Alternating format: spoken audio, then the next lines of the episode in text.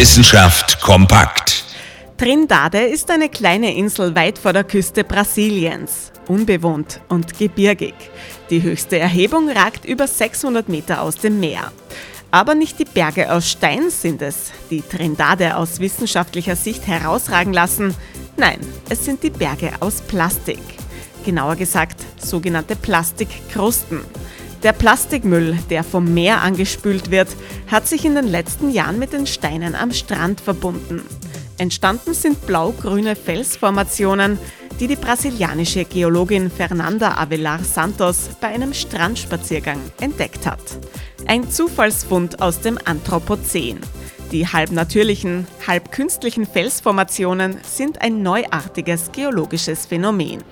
Die Mineralien der Felsen haben sich mit dem Plastik verklumpt, das in rauen Mengen angeschwemmt wird. Und das, obwohl die brasilianische Insel besonders abgelegen ist. Die Berge aus Plastik finden sich nicht nur auf Trindade, aber dass sie auch dort sind, führt uns erst so richtig die Dimensionen vor Augen. Plastik kommt überall hin und verändert überall die Welt.